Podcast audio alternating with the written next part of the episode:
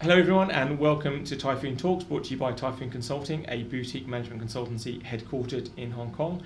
I'm David Powell, the Asia Pacific CEO, and today I'm joined by Elsie, Martin, and Becky. Hello. Hello. Um, so, this month, um, we're going to be very heavily focused on politics. Um, so, we're going to start off by having a look at um, the G7 or the G6 plus one, depending on how you look at it, and the Singapore summit between um, Donald Trump and Kim Jong un, and uh, another episode of the North Korea soap opera. Um, we're then going to head slightly north um, into Malaysia to talk about the Malaysian elections um, in terms of some regime change there and what that means for both the Malaysians and, Malaysians and also um, more broadly around Southeast Asia. Um, and then we're going to go to another um, country with a, with a few issues, which is Italy. So we're going to move over to Europe, and, and Elsie's going to give us um, hopefully a brief synopsis in, in terms of uh, what's happened in, in Italy and what that means not just for Italy but uh, more broadly for Southern Europe and also for the EU in general. So Becky, with no further ado, let's crack on and, and get on to um, the G7 and Singapore summit. So it's been very busy for Donald Trump. He's done a lot of travel, clocked up a lot of air miles in Air Force One. Um, what's he been up to? What are the implications and what does it mean for all of us? So Trump started at the very beginning of the month so he could pack in maximum disruption. Um, so on the 1st of June, he in- imposed tariffs on metals from the EU, Canada, and Mexico. He justified it by saying it was in the US's national security because it's well known that your allies are always waiting to literally cause the collapse of your country through corrupted steel. Uh, Trump then showed up late to the G7 and then left early so he didn't have to talk about climate change. He then engaged in a very personal Twitter spat with Trudeau, and by the time he arrived in Singapore for the first ever meeting between a US president and the leader of North Korea, tensions with European leaders were high. He then spent 45 minutes with Kim Jong un. They apparently formed this amazing bond which has been unparalleled in uh, the history of international relations. The agreement they signed is really bland, but as with the G7 and the communique that Trump signed there, um, or didn't sign or didn't sign. and he then threw some serious curveballs to his allies in the press conference afterwards.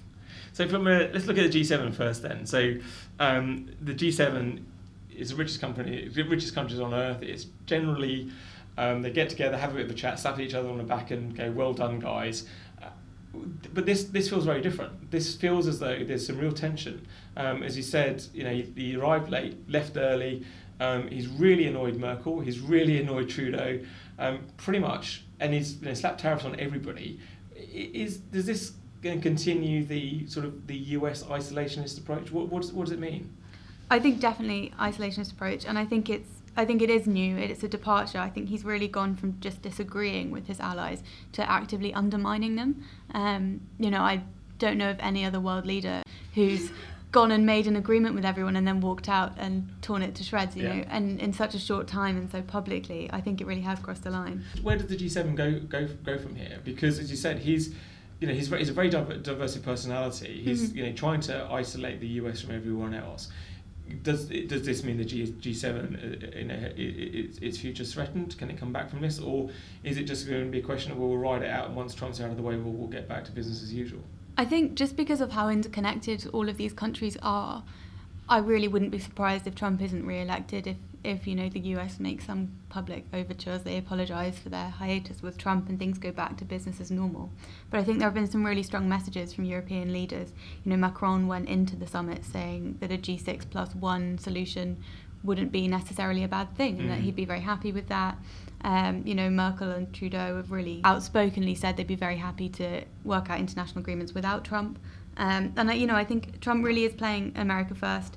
He's um, particularly with the tariffs around the WTO. You know, he's just disregarding it, going against it. He's been blocking the election of judges to their panel for appeals, um, which is now only half full because he keeps saying no when people are proposed. Um, and by justifying his tariffs as being about national security, he's basically played it so the WTO can't challenge them. Um, because if you create case law where countries can't impose tariffs for national security, other countries can't do so for places like Russia and China, which no one, I think, is willing to risk. So basically, it's wait and see. Um, yeah, I think so. all his friends. It's a question of whether they're there's enough back channeling behind the scenes to make sure it either comes back together as a G7 or G6 plus one. Yeah, I think short term we can probably expect much more of a G6 plus one type outcome, especially just around the fact that there's no sign of Trump ending his tariffs, and there's quite a lot of signs of everyone else imposing tariffs back on the US. You know, they've all announced they're targeting whiskey or soybeans or something. Yeah. And I think they, because the US is one country that is the target of all tariffs, their economy could suffer a lot more, whereas all the other countries can just switch their US trade to each other and probably be okay. Yeah, exactly. And so, so then let's look at the pivot to to Asia for, for Donald Yeah. Trump. He then sort of heads off to to Sentosa, the lovely Mhm. tropical island just off Singapore, and spends 45 minutes with his best Korean buddy. Um, what does this mean? So they didn't really achieve anything. The agreement is very bland. It just commits them to um, complete nuclear disarmament. It is a significant de-escalation. I mean, South Korea especially has had a very relieved response because if you think back to where we were a few months ago, um, it did look like there could be a nuclear war. So Mhm. it's a big success in that way. But similarly to the G7, you know, a bland agreement was this one was signed. You know, there was no question about whether it was signed, unlike the G7 communique. Um, but he then went to the press conference and threw out some curveballs. So he's saying he's going to um, stop playing war games in South Korea without alerting any of his else, allies yeah. before. Um, and you know, a lot again, he's going to save the US money by retracting US military presence in Asia. Again, all up in the air. We don't really know, but it looks like for now, Kim and China have done very well out of this arrangement. Um, yeah, the summit couldn't really have gone much better for North Korea. They haven't really committed to anything, but they've got some pretty good concessions, like the military stuff from Trump. And so, what does you know? What do we think? The you know, this is you know, for everybody listens to this podcast on a monthly basis, we always seem to have um, a, a you know a session on, on North Korea. You know, what you know, if we look roll forward for another four, four weeks to when we do have this you know similar conversation in July, what do we think we're going to be talking about for North Korea and, and, and, and, and Kim then? I mean, we can hopefully say that there'll be an agreed plan, right? And nucle- denuclearization will be progressing. Um, I think probably we'll have some really more fun bits of Trump trying to explain how well he knows science and how denuclearization works. Uh, we can live in hope. Uh, but I think it's quite likely previous agreements like this have been reached by Tru- uh, Kim's grandfather and father, and they've basically used them to extort money. Um, you know, we've said before we think Kim is opening up to the rest of the world because he's bankrupt, um, or just wants more money. Who knows? Um, they've used it. They've said we won't have another meeting if you don't provide X billion in aid, and then it's gone straight in their pocket. So I don't think we should rule out at all that happening again. Okay. So you brought up corruption, money going into people's pockets. It sounds like a good time to talk about Malaysia.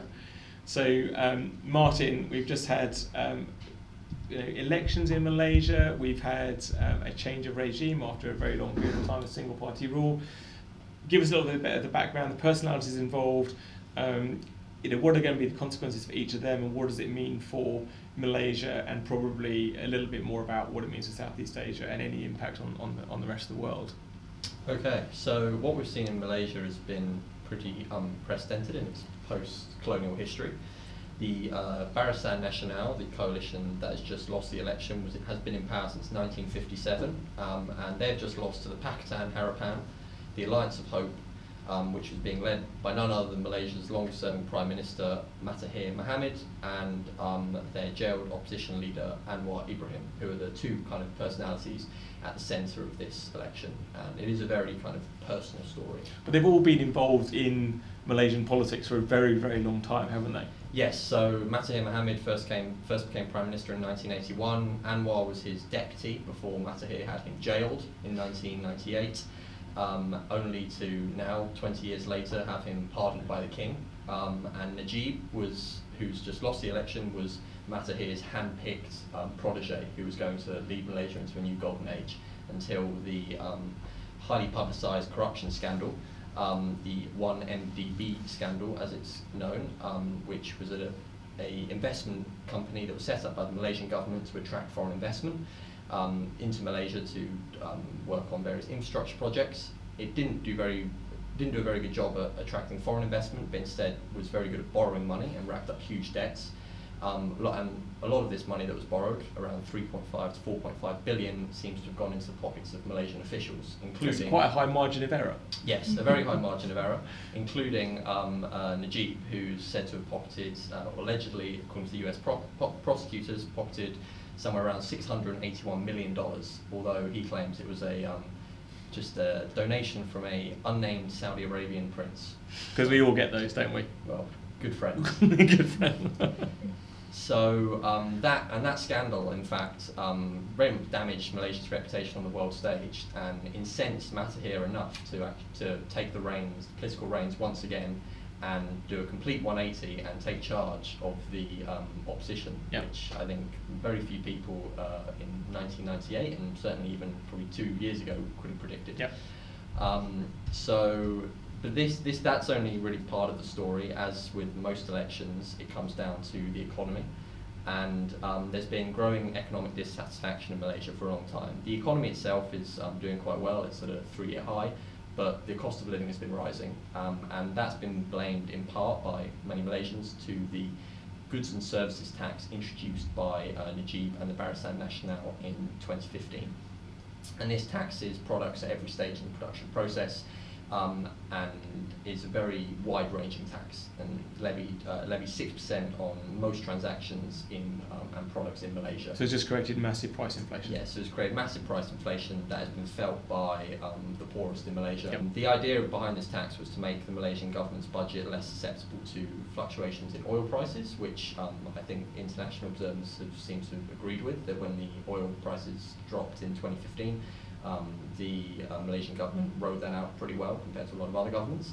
But um, now that oil prices are at a high, um, the kind of the reason behind this tax is being questioned more and more, and the opposition um, very much capitalised on this and said that they would um, pretty much from day one zero the tax and reintroduce the old sales and services tax, which had been in Malaysia for decades, which was um, although higher on some on sales, was levied on a much narrower range of products, so didn't have as much of an impact on low and middle income Malaysians. And this move in particular, and this promise, along with reintroducing subsidies on fuel, um, has proved very, very popular and is probably one of the main reasons that the opposition, in fact, um, managed to win. So the they first they bought the election with promises effectively.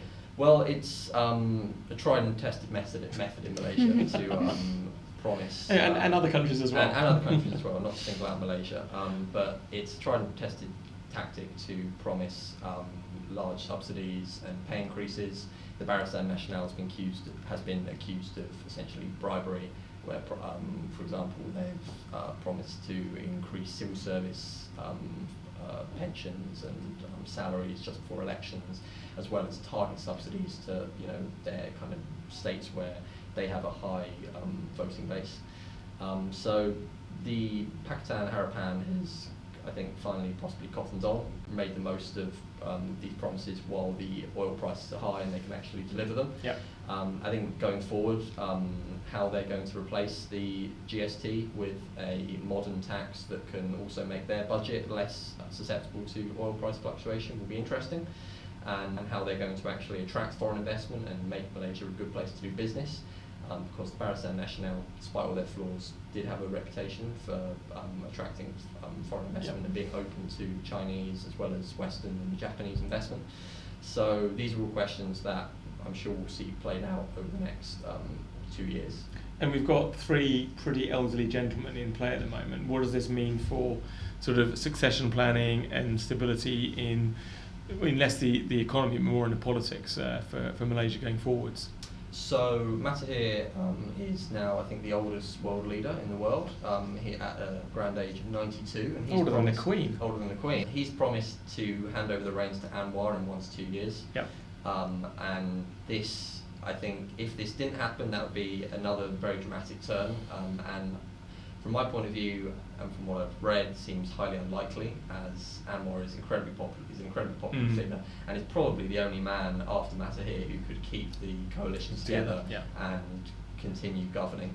So I think this that that move is highly likely. The powerful combination that is Anwar and Mahathir is made so powerful because Malaysia is a country that's very much divided along ethnic lines, Yeah. and people very much vote along ethnic lines. There are political parties that specifically target um, those ethnic demographics of Malay, Chinese, Indian, um, and other.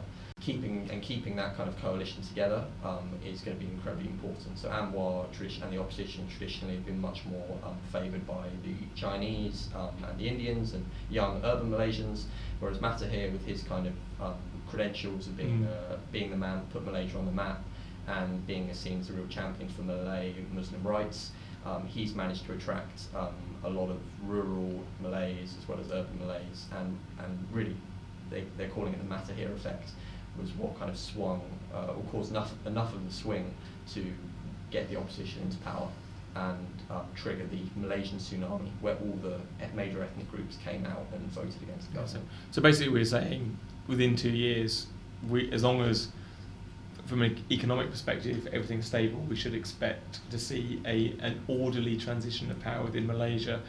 I guess, and from from the governing party's perspective now, is that they will want to create another dynasty in the way that the three elderly gentlemen had previously. They want to leave their mark on Malaysia, and Mahathir is a man who very much left his mark on Malaysia and is seen as, like I say, the man who put Malaysia on the map. And I'm Yeah. sure he'll want to do that again. Yeah. And he'll see Anwar, I think, as the kind of his rightful successor. Yeah. And will want to continue the um, kind of dominance of Pakatan Harapan. How they capitalise on that and how they and how they keep that is going to be, I think, um, very dependent on the economy Yeah. um, and making sure they continue to attract kind of, um, especially Chinese investment, um, as at, but at the same time um, keep the West happy. So it seems like a good time to switch continents and, and go over to Italy, uh, where we've got regime change of, a, of another sort. But give us a little bit of an overview of, of what's happened in Italy and, uh, and why it's important in the broader European context. there was an election and it produced um, no great majority. The largest party, um, the Five Star Movement, which is a populist, anti establishment, uh, catch all party, won. They started looking for allies um, around the political spectrum. Um, after a lot of negotiations, um, they found their best friends, the League, which is right wing due to these very complicated negotiations that took place between um, M5S and the rest of the parties, um, there was a lot of talk of re election. And since both M5S and the League um, are very Eurosceptic, Xbox saw it as um, that another election would basically be a hidden referendum on the euro Yeah. um, therefore wasn't majorly popular with the other parties who aren't Eurosceptic and would very much like to stay in both the EU and the Eurozone. So when they proposed the first um, government, um, the president vetoed it because of the chosen Minister of Finance, which was supposed to be Paolo Savona. Very, very, very Eurosceptic. So we, so we are seeing a polarisation in Italy. We're not seeing everybody's pro-Europe, it's just different factions. We're de- definitely seeing polarisation of pro-European and Eurosceptic, probably more along a UK um, lines. Yes, um, I would definitely say. I think that's a trend you can see in the whole European Union. Um, it's uh, there's a lot of Euroscepticism cropping up in a ton of EU countries, um, especially following the Brexit vote. So really, it's the coming year that we will have this government in Italy. We'll see. Could be a month. Could be a full term. Who knows? I don't think anybody's served a full term, have they, in terms of. Uh, I uh, actually Italy? don't know, but that's interesting.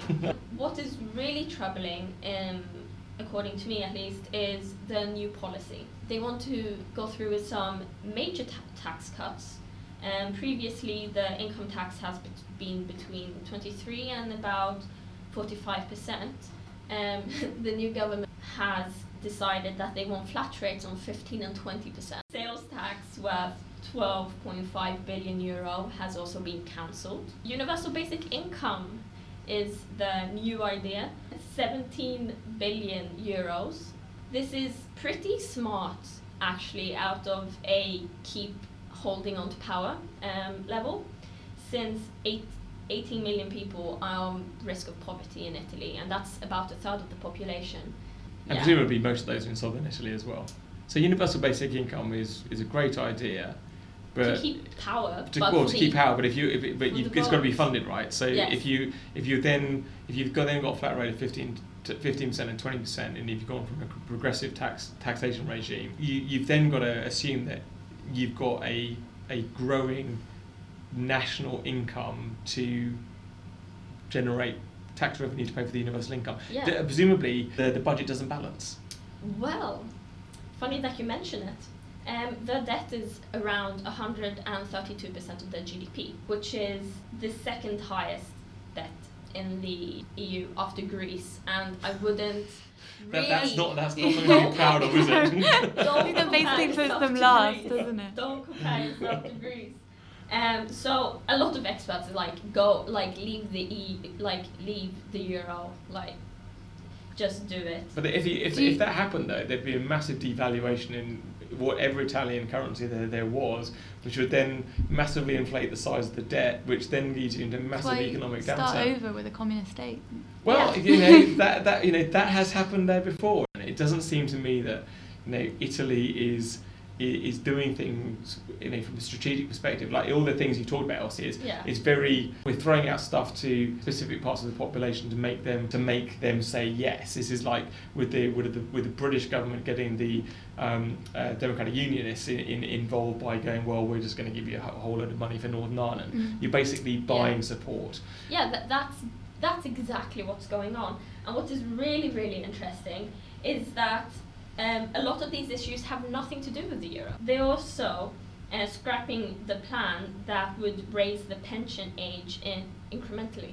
So does that mean the pension age will stay the same? Yeah, which So is basically, basically massively inflating your liabilities in the Mm. longer term. ev- everything. So If- um, If Italy does introduce a universal basic income, do you think they will be evicted from the euro? yeah, maybe, maybe. It doesn't sound like it's affordable. I mean, the thing No. with universal income, and also I think once, you know, there, and there have been pilots of universal basic income in very small Mm. communities, Yeah. like measured in thousands of people. I think if you were to take it to a country the size of Italy, once you implement it, it's something that is going to be very, very hard to, you to, to take back. Mm. Um, and then if you if you if you then stuck, you know, if you if you if you if you provided massive tax cuts to the majority of the tax-paying population in order to give, I mean, it is almost communist. It is a massive redistribution. Yeah, I Um, can't imagine Germany it- standing I- for it. no, I- but I, I- don't know how quickly you can coincide the. I mean, we've seen with, the- with Britain, right? You can't easily coincide leaving a union alongside introducing your own No, and I, I would think if you you're going to very quickly blow up the budget deficit, Mm. um, and then the Germans are going to be very unhappy with that because basically they're going to fund it. It's it's going to be interesting. Well, I mean, Elsie, thank you very much for that, and also thank you very much to, to Becky and Martin. I think we've had a, a very good tour of some some very interesting um, political um, events. So basically, the the cycle with Donald Trump is measured in months. Uh, if we're looking at Malaysia, it's a couple of years, and Italy, who knows? But that's all for today. Um, thank you, everyone. Uh, follow us on Twitter at Typhoon Buzz and on iTunes and SoundCloud at Typhoon Talks for more podcast episodes. Also, please visit our website at typhoonconsulting.com for more industry points of view. We hope you'll join us again next time. Goodbye.